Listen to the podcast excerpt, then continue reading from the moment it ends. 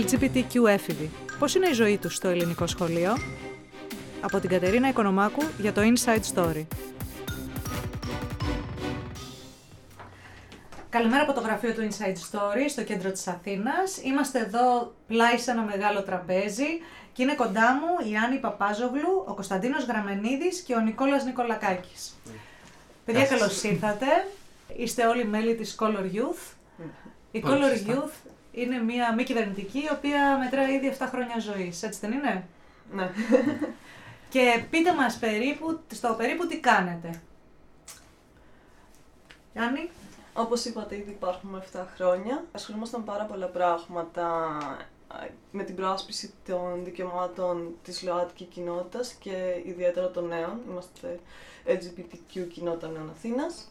Τώρα οι δράσεις μας στηρίζονται ουσιαστικά σε τρεις άξονες. Το ένα έχει να κάνει με την ανάπτυξη κοινότητας, το δεύτερο έχει να κάνει με την υποστήριξη της ΛΟΑΤΚΙ κοινότητας και το τρίτο έχει να κάνει με τη διεκδίκηση των θεσμικών Τη θεσμική, ναι, τη θεσμική διεκδίκηση. Τώρα κάνουμε σε αυτούς τους τρεις άξονες κινούμαστε και μπορούμε, κάνουμε πάρα πολλά πράγματα από εβδομαδιαίες συναντήσεις για παραδειγμα ή ανοιχτές συναντήσεις στο χώρο μας στο μοναστηράκι, ε, ομάδες ενδυνάμωσης που συντονίζονται από επαγγελματίες ψυχικής υγείας. Επίσης κάναμε τώρα, και αυτό είναι ένα πολύ μεγάλο achievement δικό μας, ε, την, την έρευνα για το σχολικό κλίμα που... Ήταν μια σφιγμομέτρηση, ας πούμε, της εμπειρίας των ΛΟΑΤΚΙ μαθητών και μαθητριών της Ελλάδας. Την έρευνα την ξεκινήσαμε, την μοιράσαμε πρώτη φορά πέρσι από, από τον Μάρτιο μέχρι τον Ιούνιο. Ήταν ερωτηματολόγια σε ηλεκτρονική μορφή, τα οποία διαφημίσαμε κυρίως ε, μέσω πλατφορμών όπως το Facebook. Ζητήσαμε από κάποιους YouTubers να την προωθήσουν για να φτάσει σε νέα άτομα και που δεν είναι απαραίτητα μέσα στην ε, ακτιβιστική κοινότητα της Αθήνας γιατί θέλουμε να πιάσουμε πολύ την Ελλάδα άτομα και οι μαθητές, οι μαθήτριες δεν ξέρω. Ηλικίας, σε... Ηλικίας. Η έρευνα απευθυνόταν σε μαθητές μαθήτριες ε, από 13 έως 20 ετών και που ε, σπούδασαν σε ελληνικό γυμνάσιο ηλίκιο ή είχαν μόλις αποφοιτήσει. Ε, το δείγμα μας ήταν ε, απρόσμενα μεγάλο. Μας απαντήσανε τουλάχιστον 4.000 άτομα, από τα οποία περισσότερα από τα μισά είναι ε, αυτοπροσδιορίζονταν ως ΛΟΑΤΚΙ. Εμείς αποκλείσαμε δηλαδή τα άτομα τα οποία είτε δεν, είτε δεν μας απάντησαν στην ερώτηση αν είναι ΛΟΑΤΚΙ ή όχι, είτε απάντησαν ας πούμε ότι είναι ετεροφιλόφιλα ή cis άτομα. Ή ήταν εκτός Ναι. της ηλικίας που Ή είχαμε εκτός, θέσει. ήταν εκτός ηλικίας, ναι, του ηλικιακού ορίου. Ωραία. Μια, μια μικρή υποσημείωση. Τα άτομα ήταν ΛΟΑΤΚ. Δεν είχαμε ερώτηση για το αν υπάρχουν intersex άτομα, ούτε είχαμε τέτοιες ερωτήσεις στο ερωτηματολόγιο, επειδή είναι ένα, μια διαφορετική ομάδα που υφίσταται άλλο είδου διακρίσεις που δεν ξέραμε και πώς να τις καταγράψουμε. Οπότε αφήσαμε αυτή την ομάδα εκτός. Τι ποσοστό είχατε απαντήσεων λάβατε από την Αθήνα και γενικώ ή από τα αστικά Μμμ. κέντρα, εν πάση περιπτώσει, και τι από την ε, επαρχία, για να έχουμε μια εικόνα. Γιατί πήρατε απαντήσεις από όλη την χώρα. Όσον αφορά την κατανομή, είχαμε από όλους τους νομούς της Ελλάδας απαντήσεις, έστω και λίγες. Ε, όπου ναι, το 35% είναι στην Αθήνα, άλλο ένα 10% είναι στη Θεσσαλονίκη και μετά δια, διασπείρεται στου άλλους νομούς. Δηλαδή είχαμε μια κατανομή περίπου α, αρκετά αντιπροσωπευτική του πληθυσμού της χώρας. Είπε νωρίτερα ο Νικόλας ότι ήταν ε, απρόσμενα μεγάλο το δείγμα. Δηλαδή, ποιες ήταν οι προσδοκίες σας και γιατί ήταν χαμηλότερες από ό,τι καταλαβαίνω, τι περιμένατε; Δεν είχαμε ξαναπραγματοποιήσει μια έρευνα. Είναι ουσιαστικά η πρώτη Ε, έρευνα που γίνεται και διερευνεί το σχολικό, την ποιότητα του σχολικού κλίματος ε, στην Ελλάδα. Ε, Επομένως, δεν γνωρίζαμε και τι νούμερα θα βρούμε μπροστά μας και δεν ξέραμε αν είναι άνετα τα παιδιά να μιλήσουν γι' αυτό. Ναι. Δεν γνωρίζαμε. Ελπίζαμε δηλαδή στο minimum στατιστικά σημαντικό δείγμα, αλλά τελικά υπήρχε ανταπόκριση. Θέλω να μου πείτε ποια ήταν τα ερωτήματα που θέσατε σε γενικές γραμμές, τι, θε- τι ζητήσατε από τα παιδιά να σας πούν για τη ζωή τους; Πρώτος άξονας, χρήση αρνητικών και προσβλητικών σχολείων ε, από τον περίγυρο, δηλαδή από άλλους μαθητές και καθηγητές. Και αυτά μπορεί να μετρήσαμε δηλαδή πόσα ε, από τα άτομα είχαν ακούσει και σε τι συχνότητα ομοφοβικά σχόλια, σχόλια σχετικά με την έκφραση του φίλου τους, αν είναι ε, αντρικά ή γυναικεία τα χαρακτηριστικά τους, ας πούμε, τρανσφοβικά σχόλια, σεξιστικά και άλλα αρνητικά σχόλια τα οποία δεν ε, συμπεριλήφθηκαν γιατί ήταν μικρά τα δεδομένα. Σε έναν δεύτερο βαθμό ήταν το αίσθημα ασφάλειας και η παρενόχληση που δέχονται αν δέχονται κάποιες μορφές βίας και αν αισθάνονται άνετα να μιλήσουν στην τάξη για ΛΟΑΤΚ θέματα.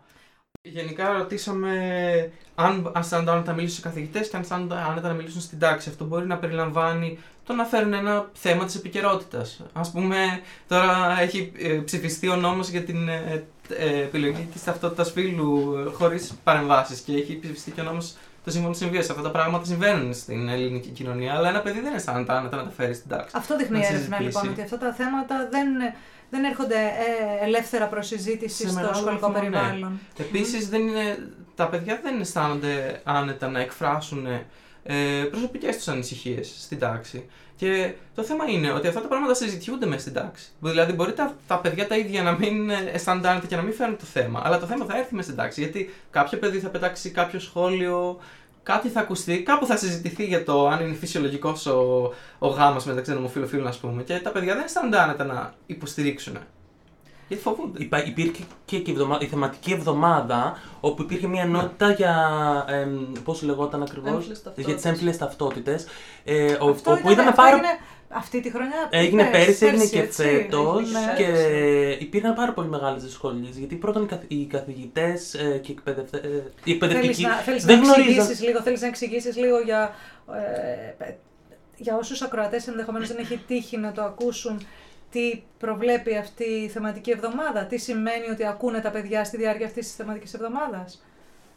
Νομίζω ε, η θεματική εβδομάδα, αν δεν κάνω λάθος, περιλαμβάνει δύο ή τρεις άξονες, τα οποία έχουν να κάνουν γενικότερα με την υγεία. Δηλαδή, αν θυμάμαι καλά, πρέπει να πιάνει και διατροφές, διατροφική, ναι, πρέπει να πιάνει νομίζω εξαρτήσεις, και έμφυλες ταυτότητες. Το τελευταίο είναι αυτό που έχει προκαλέσει όλο το σούσουρο, τα άλλα δύο έχουν περάσει κατά το χαλί με το χαμό που έχει γίνει, που κατά βάση αναφέρονται στις, στο ρόλο του άντρα και της γυναίκας σε θέματα σεξισμού, δηλαδή νομίζω θέματα ομοφοβίας και τρασφοβίας δεν πιάνονται ούτως ή άλλως βάσει του τι έχει πει το Υπουργείο Παιδείας. Και σίγουρα ειδικά πέρσι υπήρξαν τεράστιες αντιδράσεις, δηλαδή ε, θυμάμαι π.χ. και σε μέρη όπως η Κόρινθος είχαν κάνει ένα τύπου, μια εκδήλωση τύπου όχι στις έκφυλες ταυτότητες, κάτι τέτοιο που είχαν ναι. καλεσμένους παπάδες και διάφορα. Πέρσι που ήταν πολύ hot topic όλο αυτό. Παρόλο λοιπόν ε, που υπήρξε αυτή η θεματική εβδομάδα, ναι. αν και με παρατραγούδα σαν αυτά της Κορίνθου, παρόλα αυτά ε, η έρευνά σας δείχνει ότι τα παιδιά δεν μπορούν να φέρουν το θέμα προς συζήτηση, παρά μόνο, αν κατάλαβα καλά Κωνσταντίνε από την παρατήρησή ναι. σου, παρά μόνο ε, με έναν τρόπο που φτάνει να γίνει προσβλητικός για, ε, για τα μπορεί, μαθητές. Δεν υπάρχει το, το, το πλαίσιο ώστε να μπορούν να μιλήσουν και τέτοια θέματα ε, οι μαθητές είτε οι καθηγητές. Δηλαδή και οι καθηγητές να, είναι, να γνωρίζουν, να πούνε να γνωρίζουν το αντικείμενο και να πούμε κάποια πράγματα, δεν ξέρω αν τους επιτρέπεται να, να, να θίξουν τέτοια, θέσμα, τέτοια θέματα. Ουσία, εγώ αυτό που κατάλαβα από τη θεματική εβδομάδα. Ε, ε, οι καθηγητές ε, βασίζεται στην, ε, στην ευχαίρεια και στην καλή θέληση των καθηγητών. Αν κάποιος έχει το μεράκι να το φέρει αυτό στο τραπέζι, μπορεί να το κάνει ίσως, αλλά πάλι θα συναντήσει εμπόδια. Γιατί όπως είχε πει και η Έλενα, η ψυχολόγος που συνεργάζεται με εμάς, με την Color Youth, στην παρουσίαση των αποτελεσμάτων της έρευνας, είχαν ε, καλέσει να μιλήσει για τη θεματική εβδομάδα ε, σε σχολεία, αλλά μετά το πήραν πίσω τα περισσότερα σχολεία γιατί υπάρχουν και αντιστάσεις από το Σύλλογο Γονέων πολλές φορές. Υπάρχουν πολλές αντιστάσεις και οι καθηγητές φοβούνται, σου λέει θα, ε, θα γίνει μεγάλο σούσουρο θα βρούμε τον πελά μα. Και το να βρούμε τον πελά μα, ας το αφήσουμε. Και ο λόγος που γίνεται αυτό είναι γιατί οι καθηγητές δεν έχουν κάποια υποστήριξη. Προστασία. προστασία από το Υπουργείο με πολιτικές που να λέει ότι ξέρετε τι, η θέση του ελληνικού σχολείου είναι αυτή θέση του σχολικού ε, σχολείου υποστηρίζει αυτά τα θέματα. Άρα δεν μπορεί εμένα να έρθει ας πούμε, ένας σύλλογος καθηγητών και να μου πει αυτά που δάσκεται στα παιδιά μας είναι ανομαλίες. Δεν υπάρχει κάποια γραμμή από το Υπουργείο, κάποια υποστήριξη σε καθηγητές που έχουν την καλή θέληση να, να κάνουν τις δράσεις. Η έρευνα σας δείχνει ότι σε ποσοστό 71,9 οι μαθητές φοβούνται να μιλήσουν, δεν νιώθουν άνετα να μιλήσουν στους καθηγητές τους και σε ποσοστό 83,1% δεν μπορούν να απευθυνθούν και στη διεύθυνση του σχολείου. Αυτό είναι, είναι, μιλάμε για τη συντριπτική πλειοψηφία.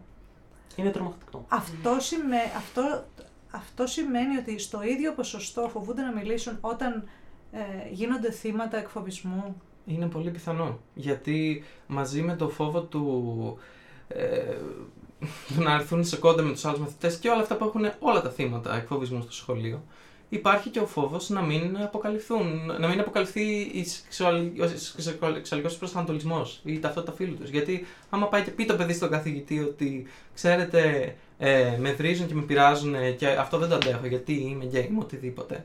Σημαίνει ότι θα το αποκαλύψει αυτό το πράγμα που είναι ευαίσθητη προσωπική πληροφορία. Δεν υπάρχει το φιλικό κλίμα, το καθηγητικό προσωπικό να ρωτήσω για τις μαρτυρίες που έχετε πάνω σε αυτό που λέτε, δηλαδή, εντάξει, πέρα από τα ποσοστά και τους αριθμούς, ναι. να μιλήσουμε με, στη βάση πραγματικών περιστατικών. Ε, ας πούμε, στην έρευνα μέσα ε, είχαμε και πιο ποιοτικά δεδομένα, τα οποία δεν έχουν αποτυπωθεί όλα, αλλά ένας από τους λόγους που μας δώσανε στο γιατί δεν αποκάλυψες, πολλά άτομα απαντούσαν για να μην φανερωθώ ε, φοβόντουσαν να αποκαλύπτουν το σεξουαλικό τους προσανατολισμό σε έναν καθηγητή, σε ένα άτομο που δεν θα έπρεπε να φοβούνται ότι θα υπάρχουν κυρώσεις για αυτό το πράγμα. Μαρτυρίες. Ε...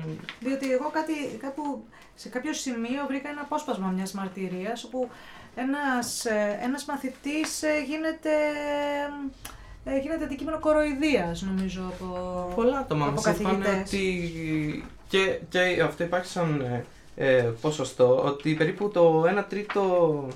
Ε, μάλλον αυτό το ποσοστό πρέπει να το δω, δεν θυμάμαι ακριβώς το ποσοστό των καθηγητών, αλλά ένα, μία μερίδα των καθηγητών ε, συμμετέχει ή τέλος πάντων δεν λέει τίποτα όταν ακούει τέτοια σχόλια και τέτοια πειράγματα. Και αυτό δημιουργεί ένα γενικότερο κλίμα ανασφάλειας. Και εγώ όταν ήμουν στο σχολείο είχα καθηγητές και καθηγήτριε που τους εκτιμούσα πάρα πολύ. Τους θεωρούσα πάρα πολύ καλούς καθηγητές και ξαφνικά ε, κεραυνό σε νεθρία έπεφτε κάποια στιγμή που ερχόταν ένα τέτοιο θέμα, κάπως για κάποιον που ήταν στην τηλεόραση και έτσι. Και να λένε πράγματα, ας πούμε, μια καθηγήτρια να έλεγε ιστορίες από το πανεπιστήμιο που γίνανε όλοι φίλοι της γκέι και κάποιος σαν να τους κόλλησε, ας πούμε. Μια άλλη καθηγήτρια να έλεγε ότι ε, εντάξει, αλλά αυτή η ιδιαιτερότητα που έχουν κάποιοι προβάλλεται πάρα πολύ στην τηλεόραση και αυτό δεν είναι σωστό. Και αυτά τα ακούσα και που δεν το περιμένεις. Και μετά προφανώς δεν θέλεις να μιλήσεις σε αυτούς τους ανθρώπους. Έχετε δηλαδή και ίδια εμπειρία. Ήταν ένας από τους λόγους που ήθελα να συμμετέχω στην έρευνα. Το έχεις ζήσει αυτό στο σχολείο; Δεν, σε, δεν, δεν σου προκάλεσαν έκπληξη δηλαδή τα ευρήματα της έρευνας; Μου, προκάλεσαν, μου προκάλεσαν κάποια ευρήματα θετική έκπληξη, μπορώ να πω, γιατί είδα ότι κάποια παιδιά αισθάνονται άνετα τελικά. Και λέω, κοίτα να δεις, υπάρχει και, και θετική ίσως εξέλιξη. Δεν ξέρω, γιατί δεν έχουμε τα δεδομένα από παλιότερα, να ξέρουμε πώς ήταν και ένας στους τρεις καθηγητές δεν παρεμβαίνει, αν κατάλαβα καλά, όταν ε, ένα παιδί πέφτει θύμα bullying. Άννη, τι λες εσύ; Γενικότερα, ήδη από τη στιγμή που πολλές φορές οι καθηγητές μπορεί να συμμετέχουν σε αυτά είναι ένα θέμα. Δηλαδή, όταν ο ίδιος ο καθηγητής συμμερίζεται παρόμοιες απόψεις, είναι πολύ δύσκολο κάποιες φορές. Το, και το δεύτερο είναι ότι. Διαπιστώσατε, συγγνώμη που σε διακόπτω, αλλά έχει σημασία αυτό.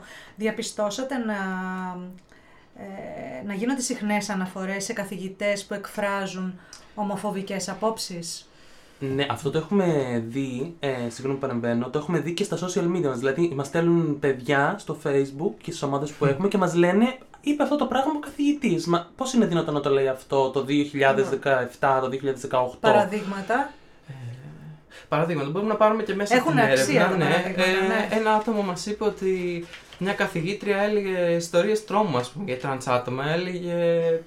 Ε, αναφερόταν σε τρανς άτομα σε διαστρεβλώματα και τους τέτοια πολύ τρομακτικά πράγματα. Ε, που, κάπου διάβασα μια μαρτυρία ότι ε, μια καθηγήτρια ή καθηγητής παρομοίαζε τους ομοφυλόφιλους με τους παιδόφιλους και τους κανίβαλους. Ναι, οτιδήποτε μπορεί να ακουστεί. Ναι, ναι. ναι. Οτιδήποτε, δεν είναι. Αυτό βέβαια έχει ακουστεί και από, και από τα χείλη ενός ε, βουλευτή των ΑΝΕΛ πρόσφατα, του Κώστα Κατσίκη.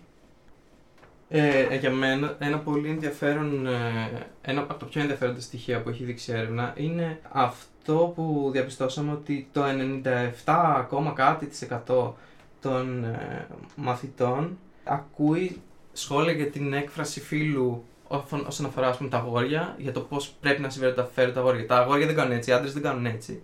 Και το 90% περίπου τα ίδια πράγματα ακούει για τα κορίτσια και τις γυναίκες. Δηλαδή, αυτό που είναι σίγουρα πολύ βαθιά ριζωμένο στην αντίληψή μας είναι ότι οι έμφυλοι ρόλοι δεν πρέπει να κουνηθούν από εκεί που είναι. Τα γόρια είναι έτσι και τα κορίτσια είναι έτσι και όλο το κλίμα του σχολείου το, το, το, Αναπαράγει. αναπαράγει αυτό και το συντηρεί. Και οι καθηγητές φαίνεται να πιστεύουν το ίδιο και οι μαθητές φαίνεται να πιστεύουν το ίδιο και υπάρχει μια αστυνόμευση του πώς εσύ φέρεσαι στην τάξη. Ένα άτομο του οποίου η έκφραση φύλου δεν ε, είναι στο, στο μέσο όρο, δηλαδή ένα, άτο- ένα αγόρι που μπορεί να είναι πιο θηλυπρεπές ή ένα ε, κορίτσι που να είναι πιο ανδροπρεπές και πολύ πιθανό ένα τρανς παιδί ή ένα γκέι παιδί ε, σε μεγαλύτερο βαθμό γι' αυτό δέχονται ε, αποκλεισμό και, και κακοποίηση.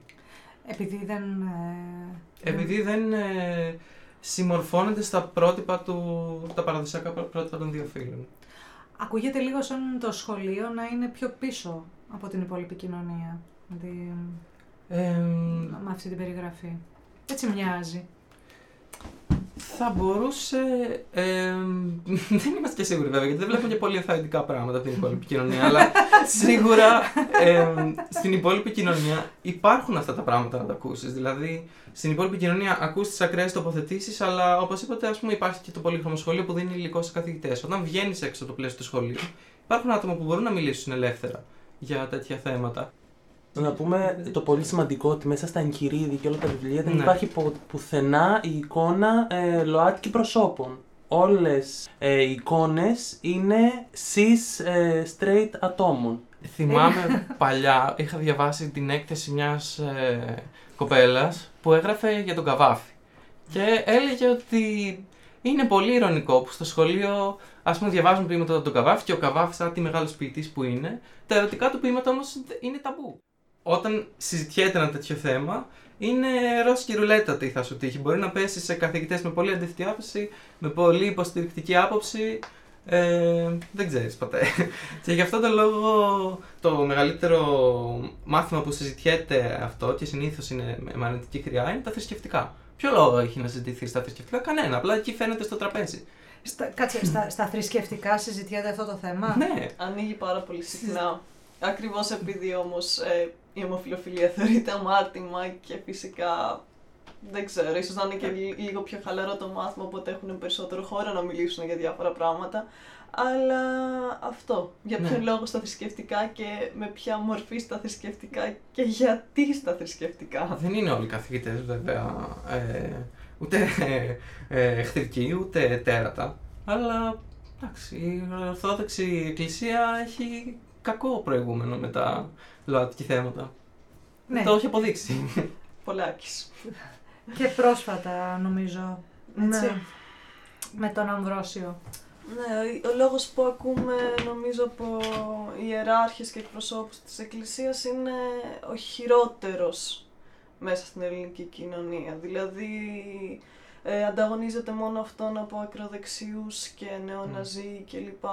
Φυσικά. Και αυτό, και αυτό παρόλο που κάποιος, κάποιος μπορεί να, να σου πει, μα ξέρεις είναι, ε, μ, είναι περιφερει- περιθωριακός ο λόγος του Αμβρόσιου ή, των, ε, ή της ακροδεξιάς. Μπορεί κάποιος να ισχυριστεί. Ναι, Θεω...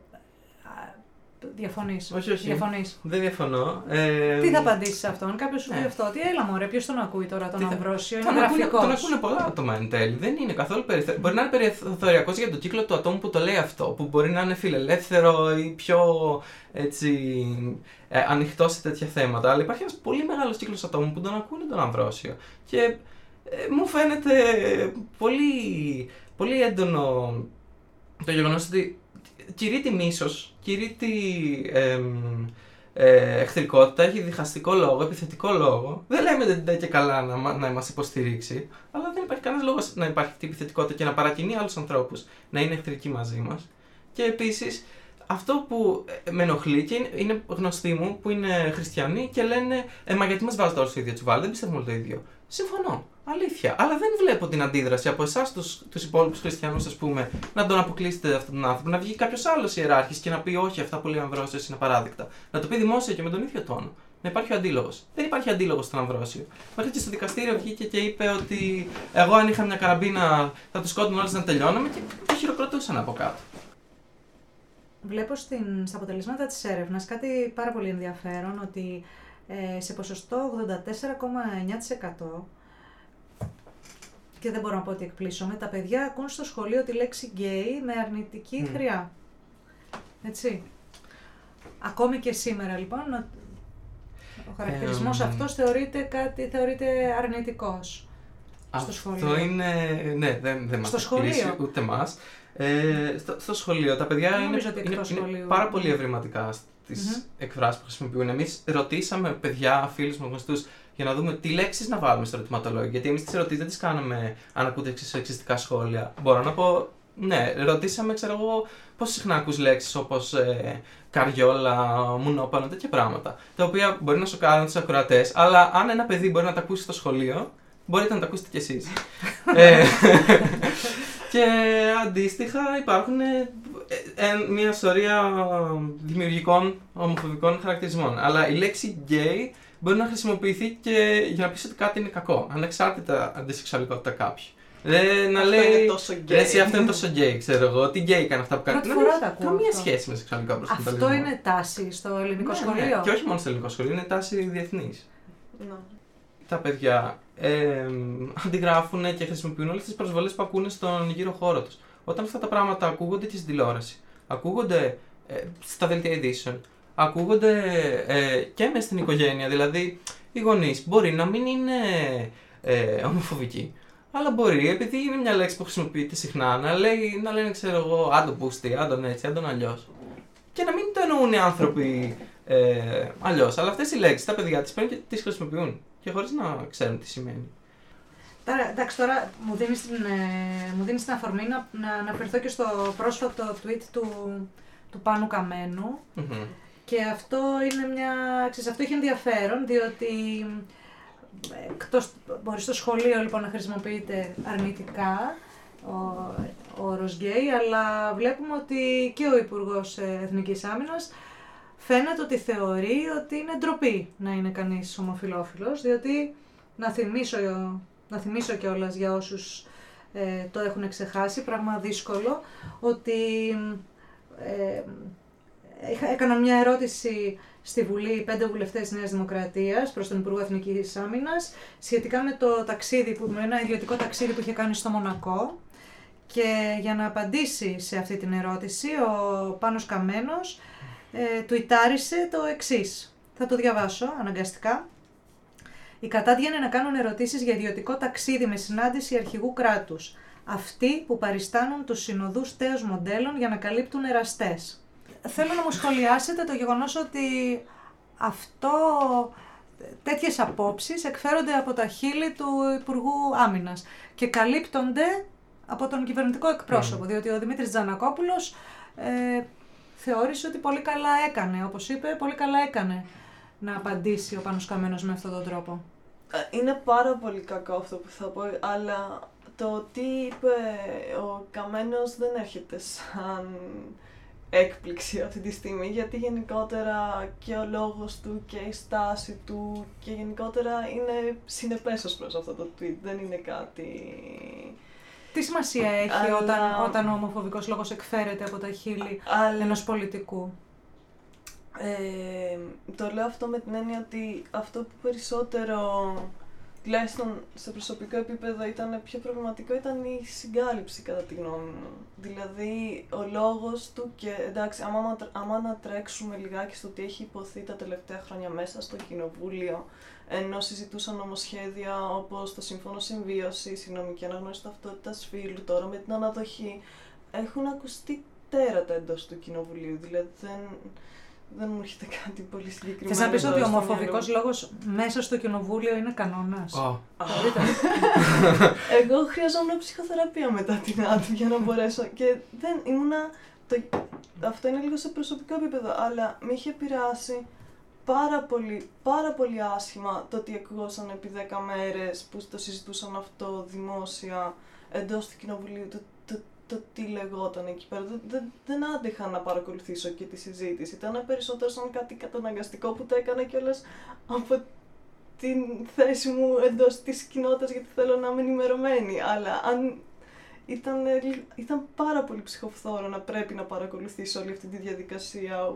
Και εσύ δεν είσαι Ο, 13 ετών επίσης. και εγώ δεν είμαι 13 ετών ή δεν...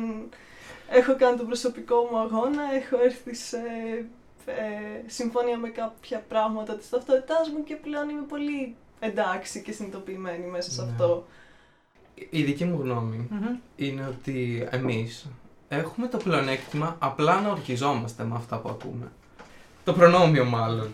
Γιατί έχουμε περάσει από μια διαδικασία να αποδεχτούμε όλες αυτές τις πτυχές του εαυτού μας που τέλος πάντων είναι στο στασίδι και ξέρουμε όταν μας λένε τέτοια πράγματα πώς να απαντήσουμε μέσα μας. Παρ' όλα αυτά είναι ψυχοφθόρο να τα ακούς και να λες αν είναι δυνατόν να υποστηρίζουν τέτοια πράγματα δημόσια. Παρ' όλα αυτά, ένα παιδί που είναι στο γυμνάσιο, που ήμασταν κι εμείς πριν λίγα χρόνια, ε, τα ακούει αυτά από πολιτικούς. Τα ακούει αυτά στα σχόλια που θα κάνουν οι γονείς του όταν δουν παρουσιαστές στην τηλεόραση. Τα ακούει αυτά ε, στα αστεία που ακούγονται στο οικογενειακό τραπέζι. Είναι πάρα πολύ σύνηθες. Να λένε στις γιορτές, όχι, πλησι- στο group που έχουμε στο Facebook, ας πούμε, και συζητάνε. Είναι πάρα πολλά άτομα, ένα χήμα πράγμα στο Facebook, που συζητάνε νέα άτομα LGBTQ.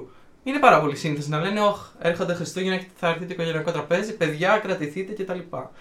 Ε, Επίσης, είναι πάρα πολύ σύνηθες να λένε στα παιδιά τι να κάνουμε. Το σχολείο δεν αντέχω και είπαν αυτό και είπαν αυτό. Και η συνήθις απάντηση είναι περίμενα να τελειώσει και να περάσει σε μια άλλη πόλη και θα γλιτώσεις.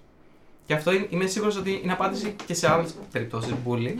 Αλλά είναι πάρα πολύ σύνηθες. Εγώ αυ- αυτό λέω απλά. Ότι η ελπίδα είναι ότι θα τελειώσει το σχολείο και θα φύγεις. Γιατί τα, όταν τα ακούς αυτά από άτομα που έχουν εξουσία και που έχουν κάποια επιφάνεια και κάποια ισχύ, από καθηγητές, από γονείς, από δημόσια πρόσωπα, από πολιτικούς και ιδίως από πολιτικούς που εντάξει, θέτουμε και το παράδειγμα στο κάτω-κάτω. Τι υποχρέωση, υποτίθεται. τι υποχρέωση έχουν, τι θα περίμενες από πολιτικούς, δηλαδή τι θα περίμενες και από τον ε, Έχουν Πάνο υποχρέωση- Καμένο, όποιος και αν είναι, από τον Υπουργό Εθνικής Άμυνας καλύτερα να πω, όχι από τον Πάνο Καμένο, και από τον κυβερνητικό εκπρόσωπο ε, ως σχόλιο. Τι θα μάλλον. περίμενα. Ναι, ε, ναι, Θα ναι. περίμενα ε, ότι έχουν την υποχρέωση να ενημερώνονται για τους ανθρώπους που ζουν στη χώρα τους, να μην νομίζουν ότι μη- ε, μία ομάδα ανθρώπων ζει σε αυτή τη χώρα και ότι εκπροσωπούν μόνο αυτοί. Και μπορεί αυτή η ομάδα να σε εξέλεξε και να σε έφερε σε αυτή τη θέση, αλλά σε αυτή τη θέση εκπροσωπείς όλη την Ελλάδα και πρέπει να λαμβάνεις υπόψη σου τι μειονότητες ζουν, τι ανάγκες έχουν και να τα σέβεσαι αυτά τα πράγματα όταν μιλάς. Και με λίγη ανθρώπινη συν- ε, ενσυναίσθηση, όχι απαραίτητα κάτι παραπάνω. Να είναι ενήμερος ότι ε, υπάρχουν διάφορες μειονοτικές ομάδες. Αυτό δεν περίμενα. Απλά να, να λαμβάνουν υπόψη τους αυτό το απλό πράγμα. Δεν μπορείς να μιλάς για άλλα άτομα σαν να είναι τέρατα της φύσης. Βλέπετε διαφορά, Νικόλα, για πες μου και εσύ πάνω σε αυτό. Βλέπετε διαφορά σε αυτό το τομέα ανάμεσα στους Έλληνες και ξένους πολιτικούς ενδεχομένως; Έχουμε δει πάρα πολλά παραδείγματα ότι στο εξωτερικό βγαίνουν ε, άνθρωποι και λένε, δηλώνουν την ταυτότητά τους, ε, το αναφέρουν το σεξουαλικό τους προσανατολισμό ε, και αυτό βοηθάει και φυσικά και τους πολίτες τους. Μμμ. Ε, τους βοηθάει να ενδυναμωθούν και να μπορούν να ζήσουν ελεύθερα ε, κάθε πτυχή της ζωής τους ε, στο κράτος στο οποίο ε, απολαμβάνουν όλα αυτά τα αγαθά της ελευθερίας. Θεωρείς δηλαδή ότι όταν ένας υπουργός βγαίνει και μιλάει ανοιχτά, ε, όταν ένας υπουργός που είναι γκέι για παράδειγμα, μιλήσει ανοιχτά για το σεξουαλικό προσανατολισμό του, ε, βοηθάει τους, ε, τους πολίτες Φυσικά που θα είναι βοηθήσει την επίσης ορατότητα γκέι. Μμμ. και Ναι. ότι Και στο αίσθημα της εκπροσώπησης. Φυσικά και στο, αίτημα- στο αίσθημα της εκπροσώπησης, ότι υπάρχουν παντού και είμαστε παντού, αλλά φοβούνται. Ε, το, το αίσθημα που είχα εγώ, ας πούμε, όταν ε, βρήκα πρώτη φορά την Color Youth, αφού είχα τελειώσει το σχολείο, ήταν υπάρχουν και άλλα άτομα σαν και εμένα. Δεν είμαι μόνος. Αυτό ακριβώς. Γιατί όταν μιλάει, ας πούμε, ένας πολιτικός και, και δηλώνει με αυτόν τον τρόπο ότι αυτά τα πράγματα έτσι λέγονται, έτσι αντιμετωπίζουμε αυτούς τους ανθρώπους. Είναι κάτι ε, ε, αμαρτωλό, είναι κάτι ε, παρα, παραφυσικό, δεν ξέρω εγώ τι είναι. Ε, Δηλαδή στη Γερμανία, στη Γερμανία ή στο Λουξεμβούργο ή στο Βέλγιο που υπάρχουν πολιτικοί που ανοιχτά ε, λένε αν είναι, ότι είναι γκέι, δεν θα είχες πιστεύεις το ίδιο πρόβλημα. Ε, δεν βλέπω να καταστράφηκε η κοινωνία της Γερμανίας ή του Λουξεμβούργου, επειδή βρέθηκαν ε, Έχεις ένα δίκιο. πολιτικοί που είπαν ότι είναι γκέι και ζουν με τον σύντροφό τους κτλ. Και μάλιστα, ε, μπορώ να σας πω, αν και δεν μπορώ να σας πω την έρευνα ακριβώς, αλλά έχει διαπιστωθεί ότι σε χώρες που υιοθέτησαν ε, πολιτικό γάμο, ας πούμε, των ομοφυλοφίλων, μειώνονται τα ποσοστά της κατάθλιψης σε αυτή τη χώρα, μειώνονται ποσοστά αυτοκτονίας από ΛΟΑΤΚΙ άτομα. Γιατί βλέπουν ένα μέλλον με το οποίο μπορούν να ταυτιστούν και λένε Α, δεν είναι τόσο άσχημα τα πράγματα στο μέλλον. Ε, ως, ως παιδί, όταν ακούς συνεχώς ε, αρνητικά πράγματα και δεν έχεις έρθει σε επαφή με πολύ μεγάλο άλλο φάσμα της κοινωνίας. Έρχεσαι κυρίως σε επαφή με γονείς, μαθητές, σχολείο κτλ. Και, και ό,τι δείχνει τηλεόραση. Και όταν συμβαίνει αυτό, καταλήγεις να τα πιστεύεις. Πάρα πολλά παιδιά ε, είναι σε μια φάση που μισούν τον εαυτό τους με αυτά που ακούνε. Που είναι κάτι πάρα... που δεν θες. Και στο σχολείο είσαι σε ένα πλαίσιο στο οποίο δεν μπορείς να ξεφύγεις. Δεν είναι όπως στην κοινωνία που μπορείς να πας σε ένα μέρος και στο άλλο να μην πας. Στο σχολείο είσαι εκεί πέρα. Το περιβάλλον είναι αυτό. Ναι. Είτε το θέλεις είτε όχι. Αν δεν σου αρέσει, δεν μπορείς να ξεφύγεις από αυτό. Έχουμε λοιπόν. Πρέπει... Για μένα, για παράδειγμα, ήταν μονόδρομος. Mm-hmm. Ναι. Ήταν μονόδρομος ή θα περάσω σε κάποια σχολή ή. Δεν και δικέ σου εμπειρίες δηλαδή από το σχολικό περιβάλλον. Ναι, ήταν, ναι. ήταν πολύ άσχημα σε μένα και ήμουν και από μια επαρχιακή πόλη. Επαρχιακή. Mm. Ε, επαρχία τέλος πάντων. Ναι. Και ήταν, ε, δηλαδή. Στην Κρήτη, από ένα χωριό. Όχι εννοώ δηλαδή τα, τα Υπήρχε πολύ. Γραμμές, τα Ότι είχα δεχτεί αρκετό bullying και ε, ήμουνα δαχτυλοδειχτούμενο. Ήταν δύσκολα γενικότερα. Και ευτυχώς κατάφερα να, να περάσω στο πανεπιστήμιο και να Έπρεπε φύγω, δηλαδή να ξεφύγω. Να στο πανεπιστήμιο για να ξεφύγεις. Ναι, για μένα ναι. Δεν ξέρω, ίσως είναι λίγο υπερβολικό. Στο, στο μυαλό μου τότε αυτό υπήρχε. Νομίζω ότι υπάρχει αυτό το αίσθημα πάρα πολύ. Στο μυαλό μου αυτό υπήρχε τότε ως μαθητής. Ότι πρέπει να φύγω από εδώ, πρέπει να ξεφύγω. Γιατί αλλιώς δεν ξέρω πώς μπορώ να επιβιώσω εδώ που βρίσκομαι. Έτσι όπως μου τα περιγράφετε λίγο, αν είναι ένας συνδυασμός από τις εμπειρίες σας και την έρευνα ναι. και από όσα βλέπετε ε, μέσα από την ε, δουλειά σας στην Color Youth, τα, τα ελληνόπουλα που ανήκουν στην κοινότητα, στη ΛΟΑΤΚΙ κοινότητα, ε, είναι σε πολύ δύσκολη κατάσταση ενδεχομένως στο σχολείο. Δηλαδή, ε, μιλάμε για παιδιά και εφήβους που, είναι, που ζουν δύσκολες και μοναχικές καταστάσεις, αν καταλαβαίνω ε, καλά. Τελικά να... Εγώ θα ήθελα να πω ότι ναι, πρώτον. Και το βασικότερο είναι κιόλας ότι σαν κατηγορία ΛΟΑΤΚΙ μαθητές για παράδειγμα στο μυαλό νομίζω του μέσου Έλληνα δεν υφίσταται. Το, το στερεότυπο ναι. που υπάρχει είναι ότι υπάρχουν αυτοί οι κακοί γκέι εκεί πέρα που θα έρθουν και θα κάνουν τα παιδιά μας γκέι. Δηλαδή δεν υπάρχει λιγάκι στη νοοτροπία της κοινωνίας ότι οι ΛΟΑΤΚΙ μαθητές υπάρχουν και είναι εκεί και είναι ξέρω εγώ είτε παιδιά, είτε έφηβοι, είτε νεαροί ενήλικες. Όλοι έχουν στο μυαλό τους ότι κάπου υπάρχει ένας μπαμπούλας που θα έρθει και θα ναι. κάνει ομόφυλα, ομοφυλόφιλα τα παιδιά μας για παράδειγμα. Και ναι. αυτό δυσχεραίνει πάρα πολύ το οποιοδήποτε, και δικό μας οποιοδήποτε ε, έργο, αλλά απλά σβήνει από το χάρτη αυτή, αυτά τα άτομα, αυτή την ομάδα. Δεν μπορούν να διανοηθούν ότι υπάρχουν παιδιά αυτή τη στιγμή που χρειάζονται βοήθεια και προστασία που είναι ΛΟΑΤΚΙ και, είναι... και δεν επενεύει κανείς σε αυτό. Έτσι είναι και έχουν γεννηθεί από γονείς οι οποίοι δεν είναι ΛΟΑΤΚΙ. που το πρότυπό του που το πρότυπό τους δεν είναι αυτό. Ναι. Και βέβαια κυκλοφορεί όλη η παραφιλολογία για το ότι οι γονείς που κακοποιούσαν τα παιδιά και δεν ξέρω εγώ τι και πώς έχουν προκύψει οι γκέι. Δεν ισχύει, είναι αντιεπιστημονικό, είναι απλά λάθος. Δεν υπάρχει καμία ένδειξη για το πώς προέκυψαν οι ΛΟΑΤΚΙ άνθρωποι. Μπορούμε να κάνουμε μια παρένθεση; Βεβαίως. Ωραία. Γιατί θεωρώ πάρα πολύ σημαντικό στο προηγούμενο να μην παραλείψουμε να αναφερθει ότι ε, πάρα πολλά παιδιά την έχουν άσχημα και πολλά παιδιά την έχουν πολύ άσχημα. Ξέρουμε και παιδιά που είναι στην Color Youth, που έχουν έρθει στην Color Youth, που ζητάνε βοήθεια από αγνώστους στο Ιντερνετ. Γιατί σε αυτή την ομάδα που σας περιέγραψε στο group είναι άγνωστη, είναι 3.000 κόσμος, που λένε ε, οι γονείς μου με διώξαν από το σπίτι και δεν έχω που να μείνω. Ψάχνω γιατί, συγκάτοικο. Για, γιατί ηλικίας παιδιά μιλάς; Ξέρω εγώ, δεκα... Έφηβοι συνήθως είναι αυτό. Έφηβοι στο Λύκειο. ενήλικες, ναι. ναι. Έφηβοι, έφηβοι που, που τους έδιωξαν οι γονείς τους όταν, ε, όταν, όταν, ναι, όταν έμαθαν ότι, είναι, ότι είναι ΛΟΑΤΚΙ. ΛΟΑΤΚΙ, ξεκάθαρο.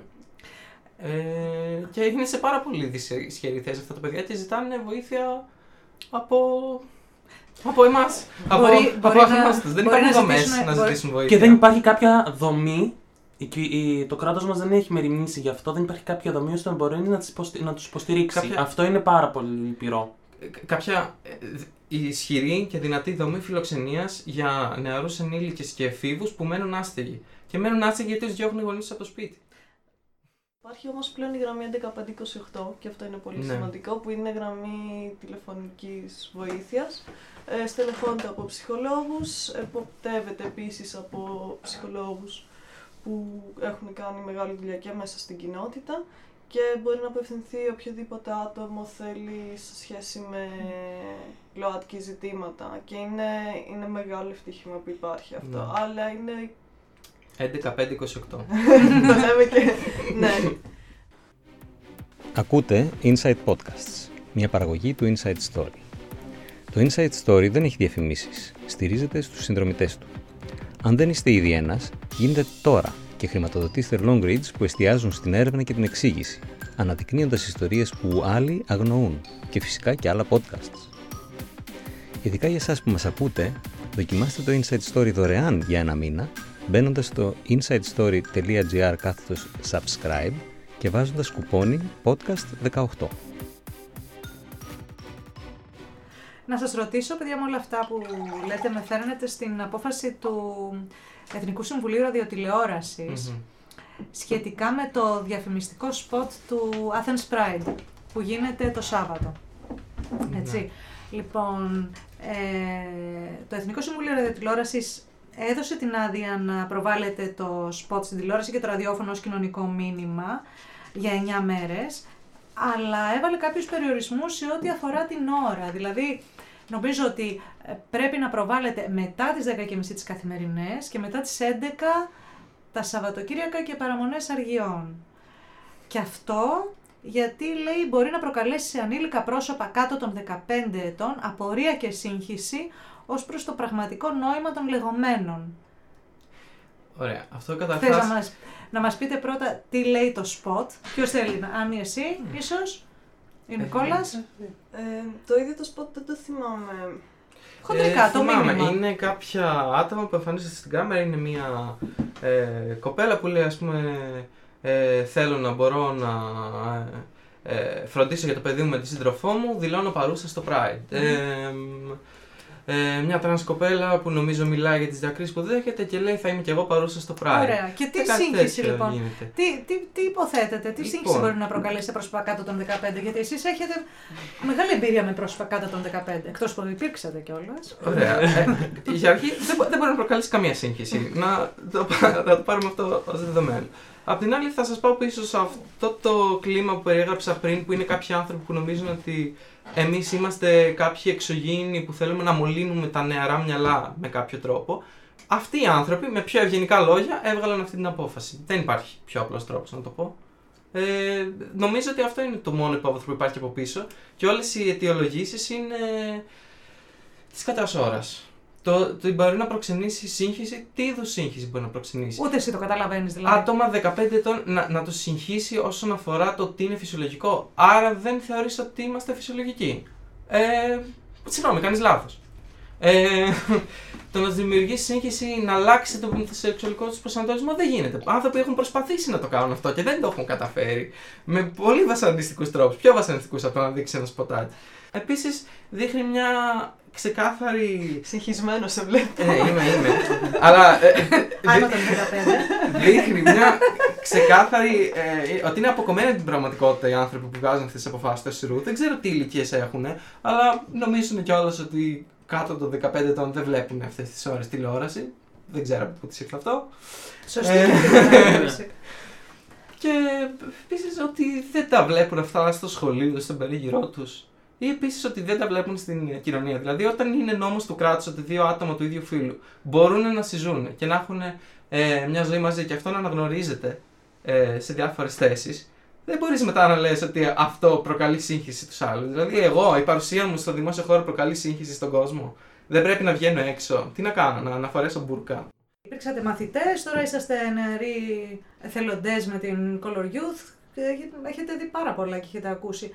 Έχει βε- βελτιώνεται η κατάσταση; Προσωπική μου γνώμη είναι ότι ε, ίσως υπάρχει κάποια βελτίωση γιατί απάντησαν κάποια άτομα ότι μπορούν να μιλήσουν στην τάξη για, για τέτοια θέματα με μια σχετική άνηση. Υπάρχουν δηλαδή και σχολεία που, που είναι τελείως. Έχουμε ακούσει τέτοιες Οι μύθες. εξαιρέσεις στον κανόνα. Υπάρχουν μερικές όμως πολύ φωτεινές εξαιρέσεις. Έτυχε να μας καλέσουν στο πρώτο πειραματικό γυμνάσιο της Αθ- στην Αθήνα εδώ πέρα να κάνουμε μια εισήγηση σε σχέση με το βιολογικό και το κοινωνικό φύλλο και γενικότερα να γίνει μια κουβέντα με τους μαθητές ε, γυμνασίου, ναι, τρίτη γυμνασίου. Πρέπει Στα να πλαίσια πω. της θεματικής Στα πλαίσια εβδομάδα. της θεματικής εβδομάδας. Το είχαμε διπλοτσεκάρει και όλες μαζί τους ότι είχαν πάρει και έγκριση από το Σύλλογο Γονέων και Κηδεμόνων και γενικότερα ότι θα ήταν όλα καλά και δεν θα ακυρωθεί τελευταία στιγμή γιατί όπως υπόθηκε και νωρίτερα έχει τύχει να καλέσουν ε, γνωσ...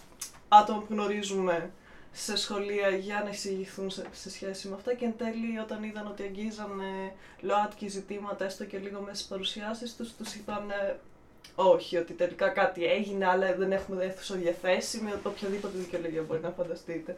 Ε, μας καλέσανε λοιπόν σαν Νικόλογηθ κιόλας στο, στο πρώτο πειραματικό γυμνάσιο. Έγινε πάρα πολύ ωραία συζήτηση και με τους μαθητές ε, και γενικότερα από ό,τι κατάλαβα συμμετέχανε και σε ένα πρόγραμμα, υπήρχαν και κάποιοι Ισπανοί μαθητές ε, που είχαν έρθει από την Ισπανία, είχαν πάει από το γυμνάσιο, είχαν πάει και μαθητές στην Ισπανία να δουλέψουν θέματα σεξισμού, θέματα σχετικά με ΛΟΑΤΚΙ, το οποίο όμως είναι το πειραματικό γυμνάσιο της Αθήνας. Δηλαδή είναι κάτι το οποίο όπως το είδαμε κιόλας μέσα που εντάξει, α- αποτέλεσε τουλάχιστον για μένα και νομίζω και για τα άλλα δύο άτομα που πήγαμε μαζί εκεί πέρα ήταν μεγάλη έμπνευση να κάνουμε αυτό το πράγμα. Ήταν μια εξαίρεση λοιπόν. Αλλά ήταν μια εξαίρεση και νομίζω πολύ μακριά από Μμ. το μέσο Την ελληνικό πραγματικότητα. σχολείο.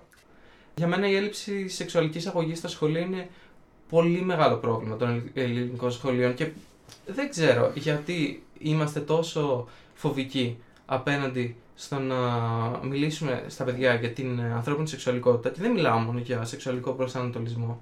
Σύμφωνα και με άλλα εκπαιδευτικά συστήματα, η σεξουαλική αγωγή μπορεί να ξεκινάει από το δημοτικό με κατάλληλες προσαρμογές εννοείται. Απλά να μιλάνε στα παιδιά για τις διαφορές των δύο φύλων. Μετά, όσο προχωράει, να μιλάνε για ε, τι σημαίνει συνένεση στο σεξ, τι σημαίνει ε, σωστή προφύλαξη, που στα ελληνικά σχολεία, από την προσωπική μου εμπειρία, ε, επαφίεται απλά στην καλή θέληση των καθηγητών, οι οποίοι μπορεί να μην έχουν και την αρμόδια, κατάλληλη εκπαίδευση να το αντιμετωπίσουν σωστά, να απαντήσουν όλες τις ε, α- απορίες σωστά. Και το θέμα είναι αυτό, αυτό είναι το παράλογο και το απίστευτα ε, κακό ότι ο κόσμος ακούει π.χ. για σεξουαλική αγωγή ή για έμβυλες ταυτότητες και αμέσως αμέσως σκέφτεται αυτό που περιγράψαμε και πιο νωρίς, δηλαδή μια άκυρη μια, έναν μπαμπούλα που θα έρθει και θα κάνει τα παιδιά μας γκέι. Ενώ στην πραγματικότητα, εκτός από το ότι δεν αφορά μόνο ΛΟΑΤΚΙ ζητήματα, αφορά ένα ευρύ φάσμα πραγμάτων που πραγματικά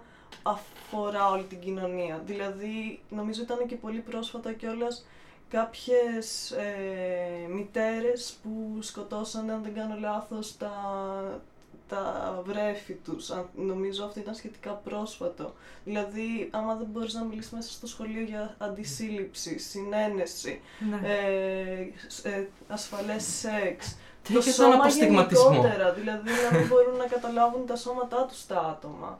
Να μην έχουν ιδέα για την ανατομία τους και το τι σημαίνει η ανατομία. Δηλαδή είναι απίστευτο αυτό το πράγμα. Και όλα αυτά είναι... δεν αφορούν μόνο τα ΛΟΑΤΚΙ άτομα. Το, το Προφανώς. σεξουαλικός προσανατολισμός και η ταυτότητα φύλου είναι ένα μικρό κομμάτι ενός ευρύτερου, ε, μιας ευρύτερης θεματικής που είναι τεράστια ανάγκη να, να, εισ- να εισαχθεί επιτέλους στα σχολεία. Ή ας πούμε άμα μπορούν να καταλάβουν τι είναι το σεξ, τι είναι η συνένεση, τι είναι η κακοποίηση, ενδεχομένως να μπορέσουμε να, να ε, προλάβουμε και περιστατικά μελλοντικής κακοποίησης. Τώρα είχαμε το περιστατικό στη Λέρο τόσο καιρό. ναι. Δηλαδή πιάνει ένα τεράστιο ζήτημα. Δεν είναι κάτι τόσο απλό και δεν αφορά και μόνο τους ΛΟΑΤΚΙ μαθητές από ένα σημείο και μετά. Η σημασία των θετικών προτύπων, είτε αυτοί είναι καθηγητές είτε αυτοί πολύ περισσότερο είναι πολιτικοί, ποια είναι κατά τη γνώμη σας για τα, για τα παιδιά; θα υπάρξει ορατότητα αν, αν οι, οι, οι πολιτικοί ή οι καθηγητές οτιδήποτε ε, αν ε, εκφράσουν την ταυτότητα φίλου τους ή τον σεξουαλικό τους προσανατολισμό αυτό θα δώσει μια ορατότητα και θα, η καταπίεση στα ΛΟΑΤΚΙ παιδιά θα είναι μικρότερη. Γιατί θα, κατα- θα, κατα- θα αισθανθούν ότι δεν είναι μόνο αυτά στον κόσμο, όπως δηλαδή νιώθαμε ότι μόνο εμείς είμαστε έτσι. Δεν είμαστε μόνο εμείς. Και όχι μόνο ότι μόνο εμείς είμαστε έτσι, αλλά πρέπει να υπάρχουν πρότυπα ε, διαφορετικών ανθρώπων που ζουν έτσι, να, να μπορούν πολλά άτομα να ταυτιστούν με άλλους ανθρώπους που βλέπουν ότι ζουν μια χαρά ικανοποιητικές, πλήρε και ευτυχισμένες ζωές. Γιατί ο μεγαλύτερος φόβος των γονιών μου, ας πούμε, όταν ε, Αυτός το μάθανε, σκεφτόμουν. ήταν ότι θα πεθάνω μόνος μου και θα απο- αποκλειστώ από όλη την υπόλοιπη κοινωνία. Δεν συμβαίνει αυτό. Πραγματικά δεν συμβαίνει αυτό και απαραίτητα. Γιατί υπάρχει αυτός ο κίνδυνος. Αλλά πρέπει να φανούν άνθρωποι που ζουν ε, ε, ως ΛΟΑΤΚΙ και δεν υπάρχει καμία φοβερή διαφοροποίηση στη ζωή τους πέρα από αυτό. Θεωρείτε πολιτικοί που ενδεχομένως ανήκουν στη ΛΟΑΤΚΙ κοινότητα φοβούνται να το αποκαλύψουν, ναι.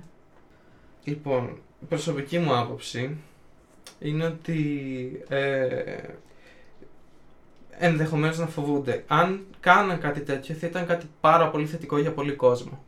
Δηλαδή οι πολιτικοί και τα δημόσια πρόσωπα έχουν να ζυγίσουν το αν θέλουν να γίνουν ένα καλό παράδειγμα για πολλά άτομα που περιμένουν από, από αυτούς και από αυτές μια, ε, μια νότα θετική ε, αλλά φυσικά υπάρχει και το προσωπικό κόστος. Δεν ξέρω αν θεωρούν ότι το πολιτικό κόστος είναι μεγαλύτερο, αν είναι οι, οι ψηφοφόροι που θα χάσουν ή οτιδήποτε, αλλά πάντα όταν ένα άτομο κάνει coming out, και αυτό δεν έχει να κάνει με τη θέση του, υ- υπάρχει ένα προσωπικό κόστος που πρέπει να ζυγιστεί. Δηλαδή, κατά τη γνώμη μου, δεν θα έπρεπε να είναι απαραίτητα ατομική ευθύνη του καθενός στο coming out, θα έπρεπε πρώτα να στυλιτεύσουμε το γεγονός ότι να δημιουργηθεί και με άλλους τρόπους το θετικό κλίμα για να μπορεί ο κόσμος να κάνει coming out.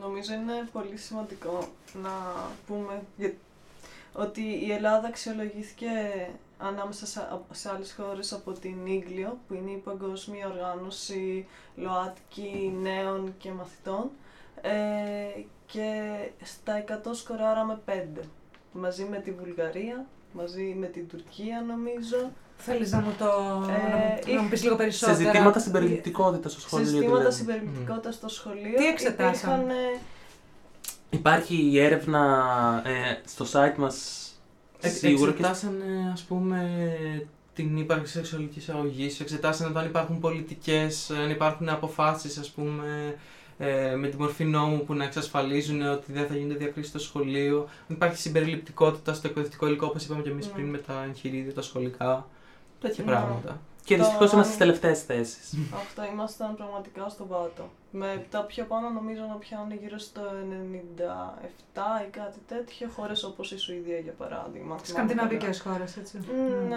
αλλά όχι μόνο. μην, ε, Δηλαδή έχουμε να κάνουμε τόσα πολλά πράγματα που ό,τι και να κάνουμε μπροστά θα μας πάει σε αυτή τη Ε, εμείς φάση. Ναι. στην ουσία και αυτό θέλαμε να πετύχουμε με την έρευνα, να φέρουμε στο φως το γεγονός ότι υπάρχει και αυτή η ομάδα μαθητών και μαθητριών ε, για τις οποίες δεν φροντίζει πολλοί κόσμος και πολλές φορές μπορεί να βρεθούν και σε κίνδυνο. Και είναι σημαντικό να το... Να είναι ορατή αυτή η να ομάδα. είναι ορατή, ναι. Και να έχει φωνή. Δηλαδή εμείς αυτό λέγαμε στα παιδιά που συμπληρώνουν το ερωτηματολόγιο, βοηθήστε μας να δώσουμε τις, ε, να ακουστούν οι φωνές σας. Παιδιά, ευχαριστώ πάρα πολύ που ήσασταν μαζί μας Εμείς. σήμερα. Εύχομαι Ευχαριστώ. καλή επιτυχία στη Ευχαριστούμε. δουλειά σας και θα τα ξαναπούμε στο μέλλον.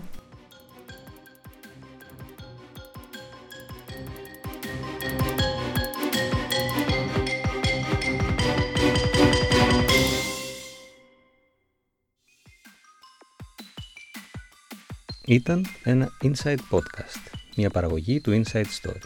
Ευχαριστούμε που μας ακούσατε. Μπείτε στο insidestory.gr για περισσότερα.